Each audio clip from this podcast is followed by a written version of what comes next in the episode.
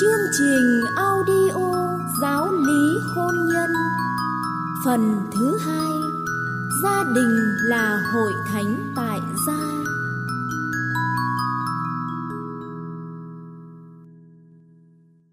Bài 16. Cầu nguyện trong gia đình.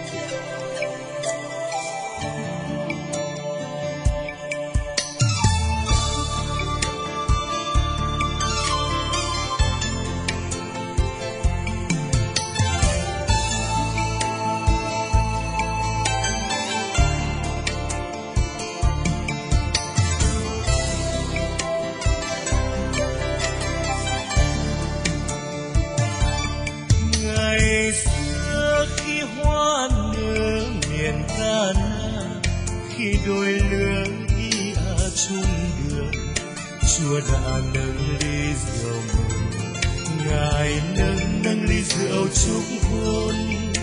Ngài say kham men của cuộc đời, Ngài chung vui với Ngài vui. Ngài ban ơn thiên nỗi tình người, Ngài thánh hoa đời lứa đôi. Nguyện xin Giêsu thương mến cho duyên tình mãi nở hoa. Nguyện xin Giêsu đến trong nhà cho đời hoa tiếng ca. Nhiều khi xem hoa nở chưa trăng lên, nương tay vọng đón lời ru hời.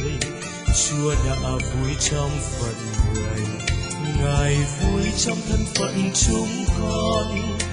Ngài xem muôn hoa thắm vườn nhà, Ngài nghe tiếng hát mẹ cha. Ngài 30 năm sống thuận hòa và thấy nghĩa tình thiên tha.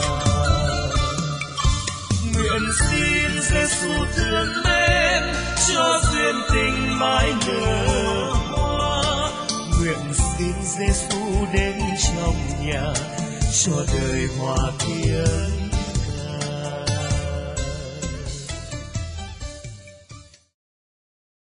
Kính chào quý học viên chương trình audio Giáo lý hôn nhân.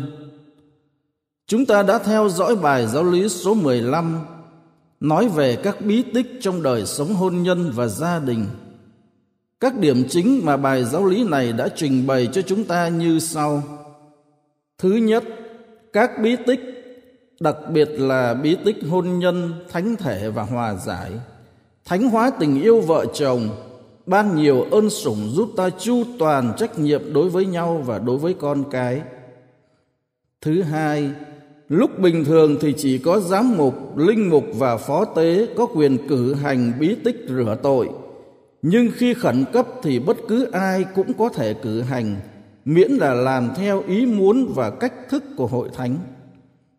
Phải lấy nước tự nhiên, không pha thứ gì, rồi đổ lên đầu kẻ chịu phép rửa tội và đọc: Ta rửa con nhân danh Cha và Con và Thánh Thần.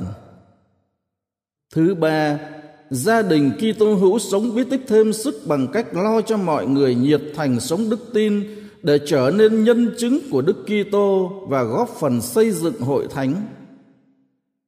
Thứ tư, gia đình Kitô hữu phải năng lãnh nhận bí tích hòa giải, vì qua đó mọi người nhận ra những lỗi phạm của mình và đón nhận lòng khoan dung của Thiên Chúa, nhờ đó sẽ dễ sống hòa hợp và tha thứ cho nhau hơn.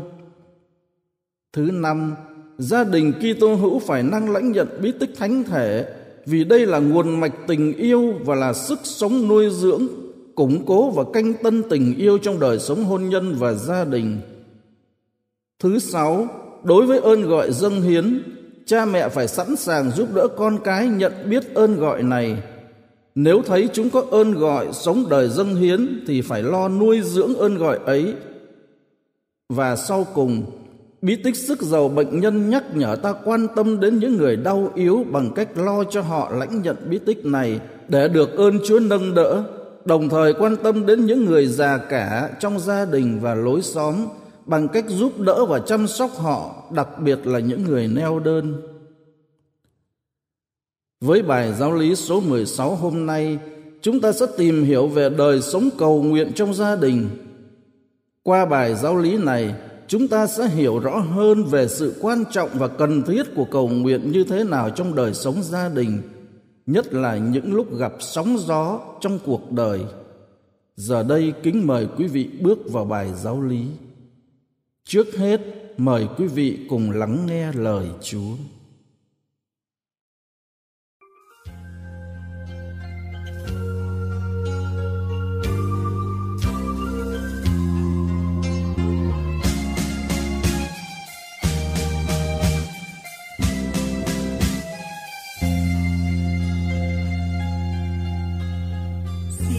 Cho con biết lắng nghe lời Ngài dạy con trong đêm tối. Xin cho con biết lắng nghe lời Ngài dạy con lúc lẽ nói. Xin cho con lớn tiếng lên trả lời vừa khi con nghe Chúa. Xin cho con biết thân thương lạy Ngài, Ngài muốn con làm chi.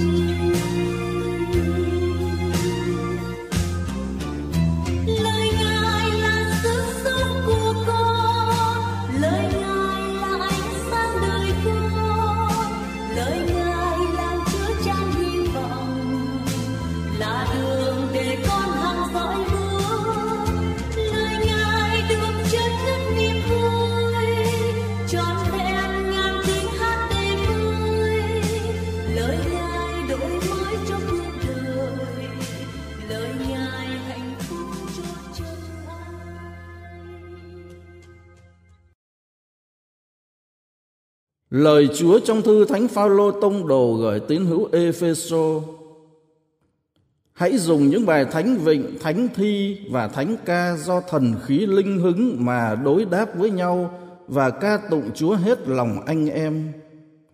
Trong mọi hoàn cảnh và mọi sự, hãy nhân danh Đức Giê-xu Ki-tô Chúa chúng ta mà cảm tạ Thiên Chúa là Cha.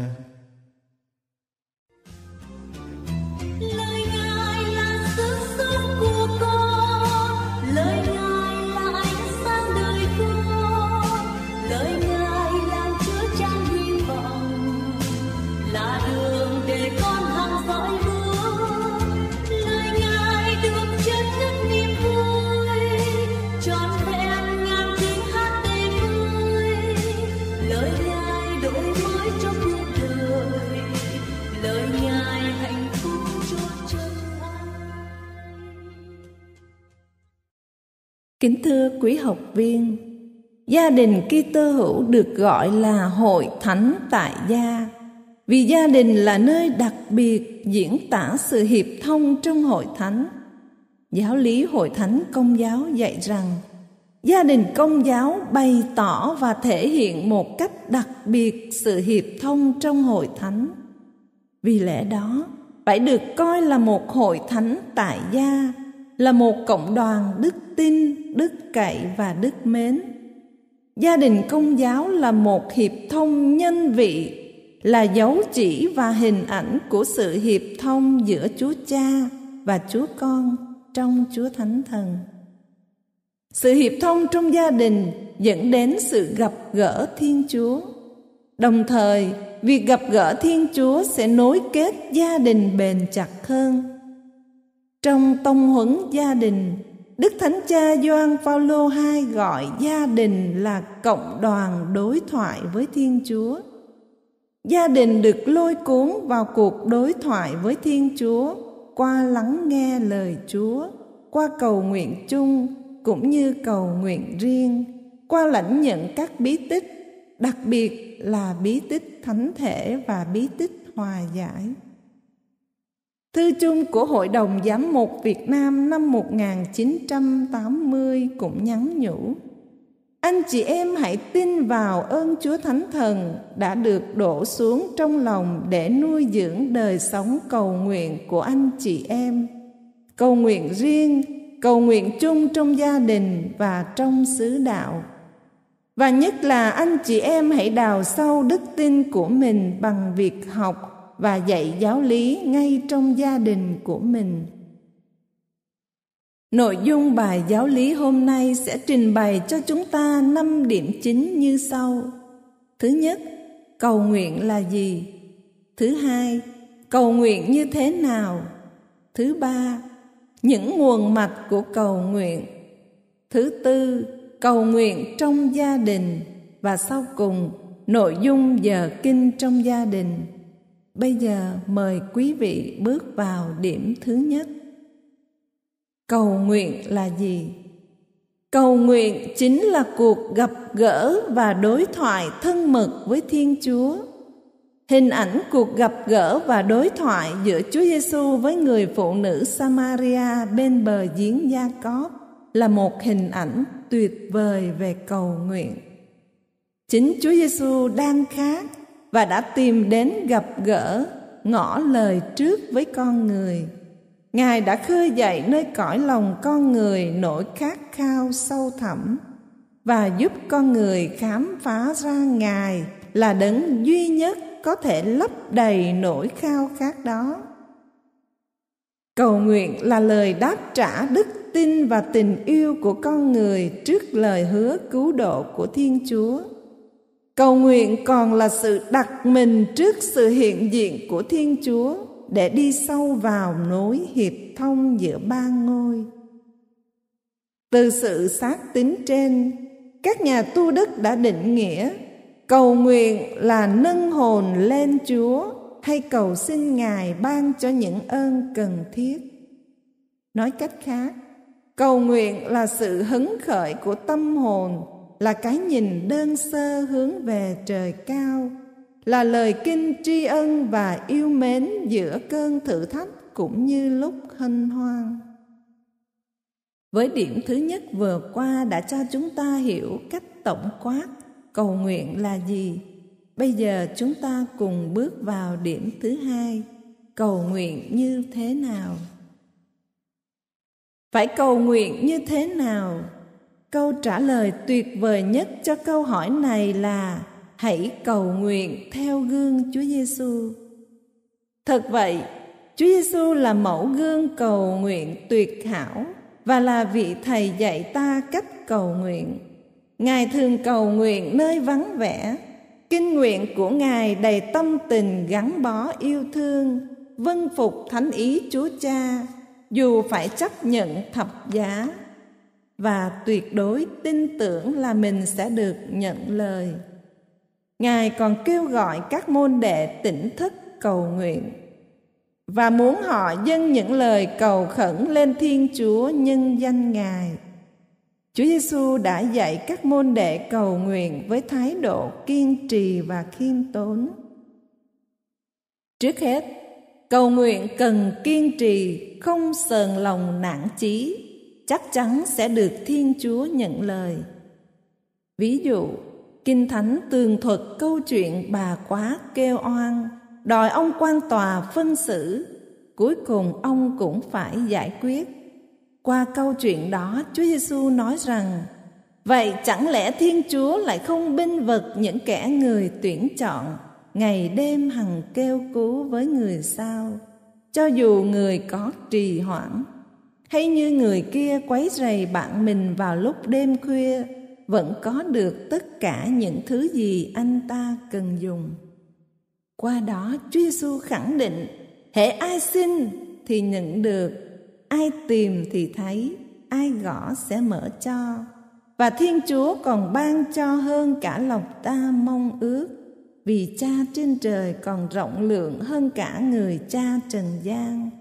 Đó là ban chính Thánh Thần của Ngài cho chúng ta.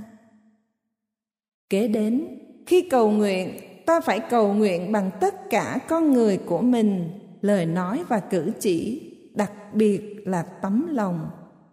Tấm lòng chính là nơi sâu kín của con người, là nơi phát sinh mọi quyết định và gặp gỡ. Khiêm nhường và thống hối là một tâm tình căn bản trong khi cầu nguyện. Vì chúng ta không biết cầu nguyện thế nào cho phải, khiêm nhường là tâm tình phải có để đón nhận được ơn cầu nguyện.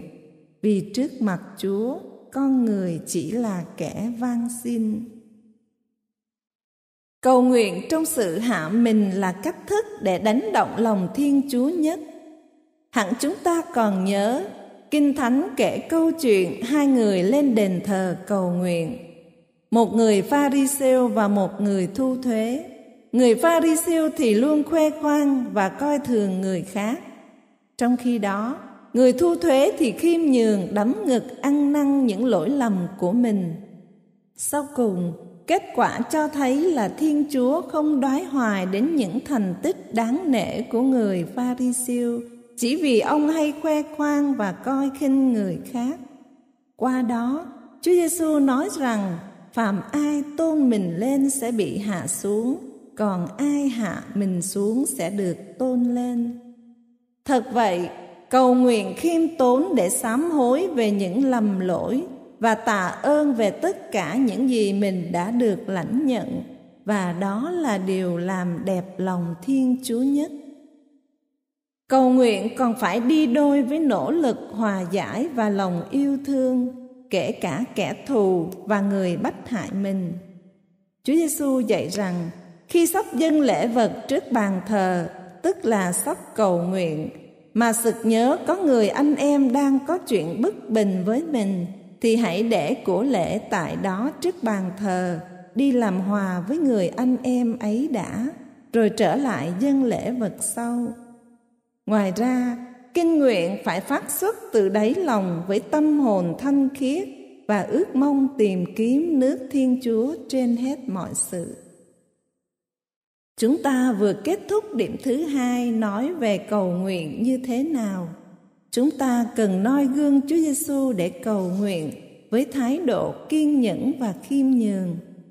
Bây giờ mời quý vị bước vào điểm thứ ba, nói về những nguồn mạch của cầu nguyện. Những nguồn mạch của cầu nguyện. Như chúng ta biết, trong đời sống Kitô hữu có những nguồn mạch, nơi đó Đức Kitô đang đợi chờ để ban Thánh Thần cho ta. Đó là lời Chúa, phụng vụ của hội thánh, các nhân đức đối thần và chính giây phút hiện tại, hay còn gọi là cái hôm nay. Trước hết là lời Chúa.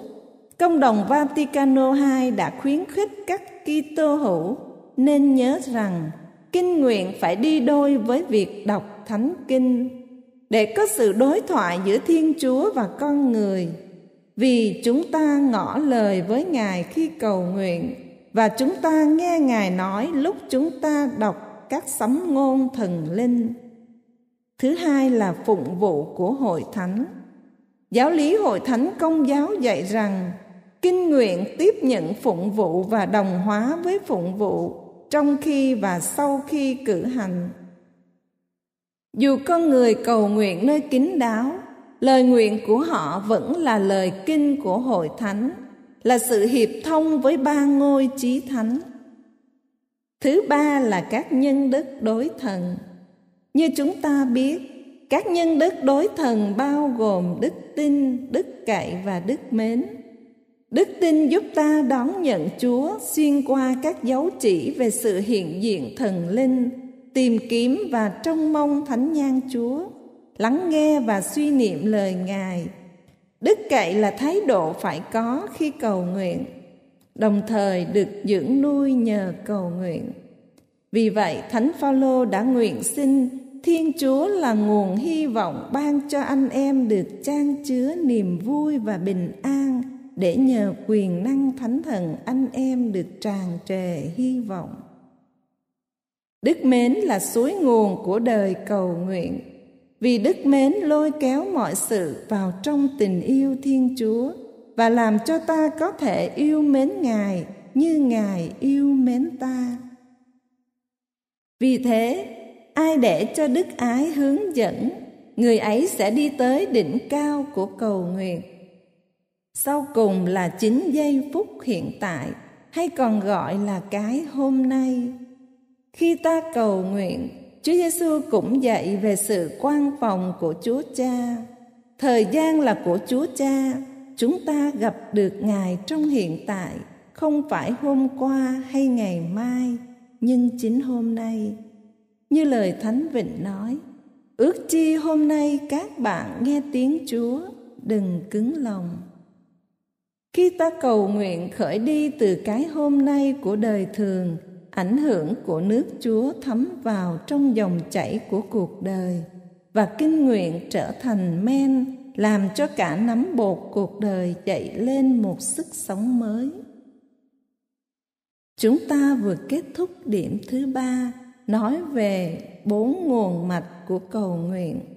Cầu nguyện là lời Chúa, phụng vụ của hội thánh, các nhân đức đối thần và chính giây phút hiện tại, hay còn gọi là cái hôm nay. Bây giờ, mời quý vị bước vào điểm thứ 4, nói về cầu nguyện trong gia đình. Cầu nguyện trong gia đình. Chúng ta biết rằng gia đình Kitô hữu là nơi đầu tiên để học cầu nguyện. Giáo lý Hội Thánh Công giáo dạy rằng được xây dựng trên bí tích hôn nhân, gia đình là hội thánh thu nhỏ, là nơi con cái Thiên Chúa học cách cầu nguyện. Đặc biệt đối với các trẻ nhỏ, kinh nguyện hàng ngày của gia đình là chứng từ đầu tiên về ký ức sống động của hội thánh, luôn được Chúa Thánh Thần nâng đỡ. Hội thánh đề ra cho các tín hữu những dịp cầu nguyện để nuôi dưỡng đời sống nội tâm. Nhịp cầu nguyện hằng ngày là kinh tối và kinh sáng. Trước và sau các bữa ăn trong đời sống gia đình, ta có thể cầu nguyện chung và cầu nguyện riêng. Trước hết là cầu nguyện chung qua giờ kinh chung trong gia đình. Giờ kinh chung của gia đình chính là giờ ngồi bên nhau và cùng nhau ngồi bên Chúa, là giờ của chân lý, là một khám phá kỳ diệu, là một liều thuốc thần tiên. Kinh nguyện chung trong gia đình có nội dung độc đáo là chính cuộc sống của gia đình. Qua những tình huống thay đổi của cuộc sống ấy, chính Thiên Chúa đang mời gọi và gia đình tín hữu đáp trả lại với đầy lòng hiếu thảo. Những chuyện vui buồn, hy vọng và sầu khổ, ngày sinh và ngày cưới, những người đi vắng trở về, những chọn lựa quan trọng và ngay cả cái chết của người thân yêu, tất cả đều là những dấu chỉ về sự hiện diện ưu ái của Thiên Chúa trong cuộc sống gia đình. Những biến cố ấy phải là những dịp để gia đình tạ ơn, khẩn nguyện, tin tưởng phó thác vào bàn tay Cha chung trên trời. Trong gia đình, khi các thành viên càng cầu nguyện chung với nhau thì càng hiệp nhất bền chặt, vì họ cảm nhận được sự hiện diện sống động của Chúa Giêsu như lời Ngài nói. Thầy bảo thật anh em, nếu ở dưới đất, hai người trong anh em họp lời cầu xin bất cứ điều gì, thì Cha Thầy đấng ngự trên trời sẽ ban cho. Vì ở đâu có 2-3 người họp lại nhân danh Thầy, thì có Thầy ở đấy giữa họ. Đức Thánh Cha Gioan Phaolô đệ nhị cũng nói rằng gia đình cùng nhau cầu nguyện là gia đình cùng nhau chung sống. Những phần tử của mỗi gia đình khi hướng mắt lên Chúa Giêsu cũng lấy lại được khả năng nhìn vào mắt của nhau, khả năng nói chuyện với nhau, khả năng tha thứ cho nhau và khả năng nhìn thấy giao ước yêu thương của họ được canh tân trong thần linh Chúa. Tại Việt Nam, cầu nguyện chung trong gia đình qua các giờ kinh tối và kinh sáng là một truyền thống đạo đức rất tốt đẹp, đã ăn rễ sâu trong các gia đình Công giáo. Tuy nhiên, truyền thống này đang bị mai một dần do ảnh hưởng của nếp sống đô thị hóa hiện nay. để vượt qua những cản trở cho việc cầu nguyện chung trong gia đình. Vào buổi tối, cần thu xếp giờ kinh làm sao để tiện cho mọi người, nhất là trẻ em có thể tham dự. Khi cầu nguyện chung, cần tạo bầu khí trang nghiêm và ấm cúng, thực sự gặp gỡ và đối thoại với Chúa. Để giúp mọi người nhớ tới sự hiện diện của Thiên Chúa trong gia đình, mỗi nhà nên có một bàn thờ nhỏ. Bàn thờ cần sáng sủa, trình bày đơn giản để diễn tả đức tin thật chính xác. Cách chung, đừng để quá nhiều ảnh tượng trên bàn thờ, nên dùng một thánh giá khá lớn. Một bên để một tượng Chúa hay ảnh Đức Mẹ, một bên để cuốn Kinh Thánh. Thay vì cuốn Kinh Thánh, cũng có thể treo 1-2 tấm liễn ghi lời Chúa. Bàn thờ cần sạch sẽ, không để những đồ đạc lặt vặt. Bàn thờ tổ tiên có thể đặt bên dưới bàn thờ Chúa, nhưng cần có sự phân biệt rõ ràng và trang trí đơn giản. Kế đến là cầu nguyện riêng. Chúng ta biết rằng Thiên Chúa hiện diện giữa gia đình khi cả nhà cầu kinh chung, và cũng hiện diện cách thâm sâu trong tâm hồn mỗi người. Vì chính nơi đó, Ngài chờ đợi mỗi người trở về gặp gỡ Ngài thật sâu xa. Bởi đó, cầu nguyện chung và cầu nguyện riêng cần đi đôi với nhau. Nhờ cầu nguyện chung, người ta sẽ quen cầu nguyện riêng. Đồng thời, mỗi người càng cầu nguyện riêng thì giờ kinh chung sẽ càng tốt đẹp. Mỗi người trong gia đình, đặc biệt các bậc cha mẹ, cần dạy cho con cái sống tinh thần cầu nguyện bằng cách mỗi sáng vừa thức dậy nhớ dâng ngày cho Chúa và xin Chúa Thánh Thần dạy cho biết sống cả ngày trong sự kết hiệp với Chúa. Tập sống dưới con mắt Chúa, tức là luôn ý thức thấy Chúa đang nhìn ta, dù ở đâu làm gì cũng sống trong cái nhìn yêu thương của Chúa. Cũng có thể dùng những lời cầu nguyện tắt lặp đi lặp lại nhiều lần trong ngày, như lạy Chúa Giêsu, con yêu mến Chúa. Và khi đã lên giường sắp sửa ngủ, nên ôn lại những điều đã cảm nhận trong đoạn lời Chúa vừa đọc trong giờ kinh tối, để tiếp tục suy niệm vào sáng hôm sau. Ngoài ra, mỗi người cần có những giờ phút dành riêng để cầu nguyện, nhất là tâm nguyện hay nguyện ngắm. Chúng ta vừa kết thúc điểm thứ tư nói về cầu nguyện trong gia đình. Bây giờ mời quý vị bước vào điểm thứ 5 nói về nội dung giờ kinh của gia đình. Nội dung một giờ kinh trong gia đình. Chúng ta biết rằng mỗi giờ kinh thường gồm các yếu tố như lời Chúa, lời ca, lời kinh hay lời cầu nguyện, lời cầu và sự thinh lặng. Lời Chúa giữ vai trò quan trọng vì đó là lương thực thiêng liêng, là chuẩn mực hướng dẫn đời sống người tín hữu và là phương tiện thông thường Chúa dùng để giúp ta được biến đổi. Bởi vậy, trong mỗi giờ kinh nên đọc một đoạn lời Chúa trích từ Kinh Thánh để suy niệm, nên đọc theo một chương trình. Chẳng hạn, đọc một trong các đoạn Kinh Thánh của thánh lễ hôm sau như được ghi trong lịch Công giáo, hoặc đọc toàn bộ Kinh Thánh trong 3 năm, tuần tự mỗi tối một đoạn. Sự thinh lặng để xét mình và suy niệm làm cho lời Chúa thấm vào lòng ta.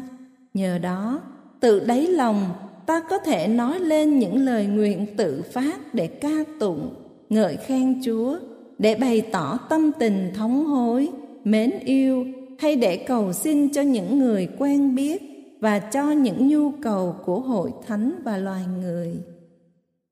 Lời kinh hay lời cầu nguyện nên duy trì những kinh cần thiết làm nền cho giờ cầu nguyện của gia đình, như kinh truyền tin, kinh Chúa Thánh Thần, kinh tin cậy mến. Trước giờ kinh nên chuẩn bị sẵn những kinh cần đọc, tránh tình trạng vừa đọc kinh lại vừa lật sách tìm kiếm như một cái máy. Mỗi giờ kinh nên có một chục kinh mân côi đọc chung. thỉnh thoảng cả gia đình nên lần chung trọn chuỗi, tức là 50 kinh, khi đó nên bỏ bớt một số kinh khác. Điều cần thiết khi cầu nguyện là phải nhớ rằng Chúa đang hiện diện. Ta ở đó để nghe Ngài nói và nói với Ngài.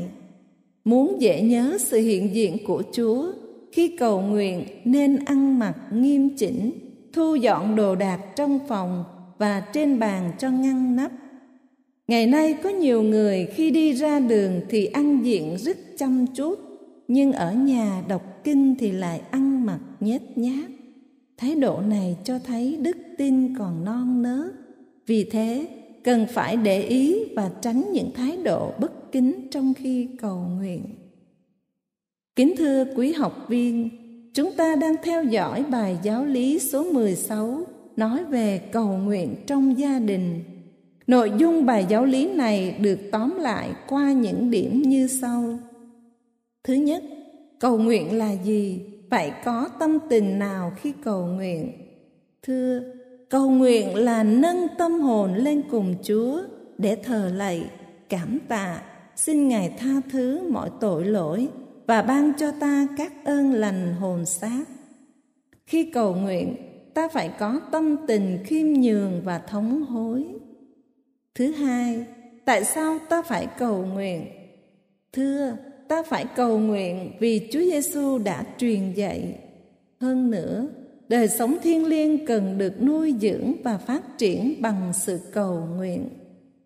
Thứ ba, có mấy hình thức cầu nguyện trong gia đình và những hình thức này liên hệ với nhau như thế nào?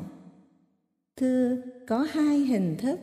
Một là cầu nguyện chung, hai là cầu nguyện riêng. Hai hình thức này nâng đỡ và bổ túc cho nhau.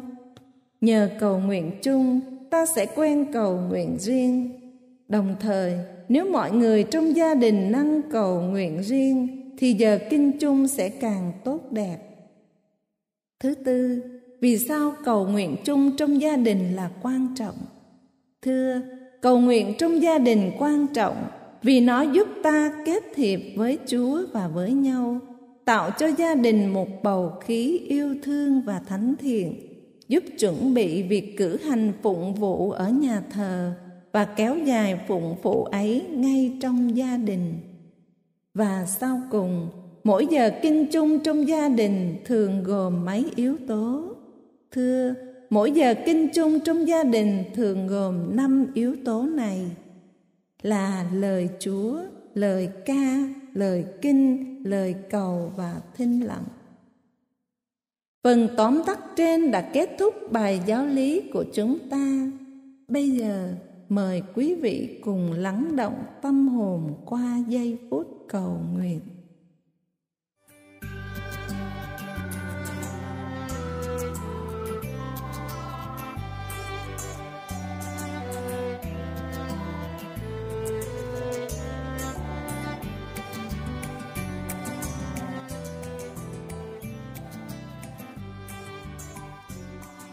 Lạy Thiên Chúa toàn năng, chúng con cảm tạ Chúa đã yêu thương dựng nên chúng con, để chúng con được sống hạnh phúc bên Chúa mãi mãi. Xin cho gia đình chúng con biết quý trọng những giờ phút quây quần bên Chúa. Xin Chúa liên kết chúng con nên một trong tình yêu. Ngõ hầu mai sau, gia đình chúng con sẽ được đoàn tụ chung hưởng hạnh phúc với Chúa trên nước trời. Amen.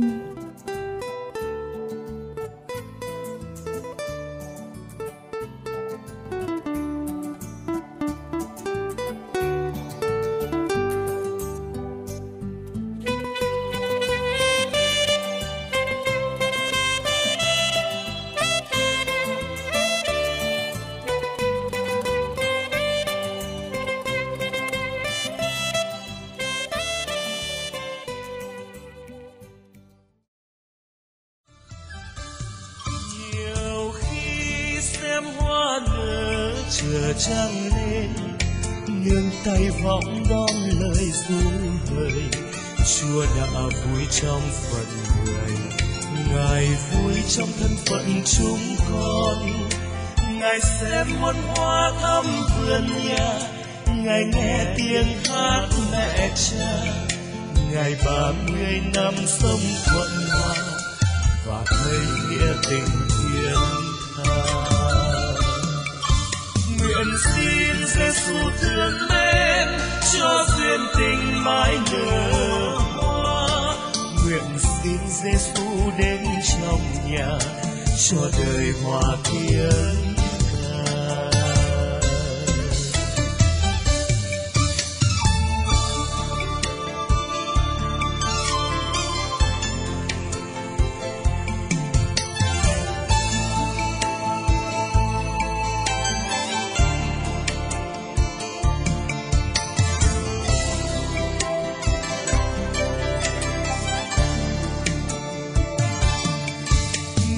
Xin Giêsu thương mến cho duyên tình mãi nở hoa.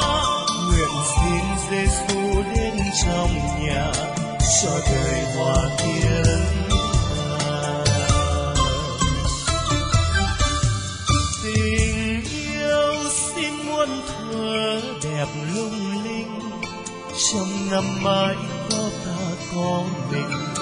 Dắt dìu nhau trên đường tình, dìu nhau trên con đường mến yêu. Dù khi an vui lúc ngậm ngùi, tình luôn son sắt đẹp tươi. Niềm tin linh thiêng giữa dòng đời là do phúc huyền luôn trôi. Ngày xưa khi mây nở trời ca na, đôi chim trắng vút bay giữa trời. Chuồn nhìn theo môi mỉm cười, Ngài vui trông theo từng lứa đôi. Nguyện xin Giêsu nối đường đời, dìu đưa trăm lối ngàn nơi. Người tay trong tay bước tuyệt vời, về đến cõi trời thắm tươi. Nguyện xin Giêsu thương mến cho duyên tình mãi nở hoa. Nguyện xin Giêsu đến trong nhà cho đời hòa thiên hạ. Nguyện xin Giêsu thương mến cho duyên tình mãi nở hoa. Nguyện xin Giêsu đến trong nhà cho đời hòa thiên.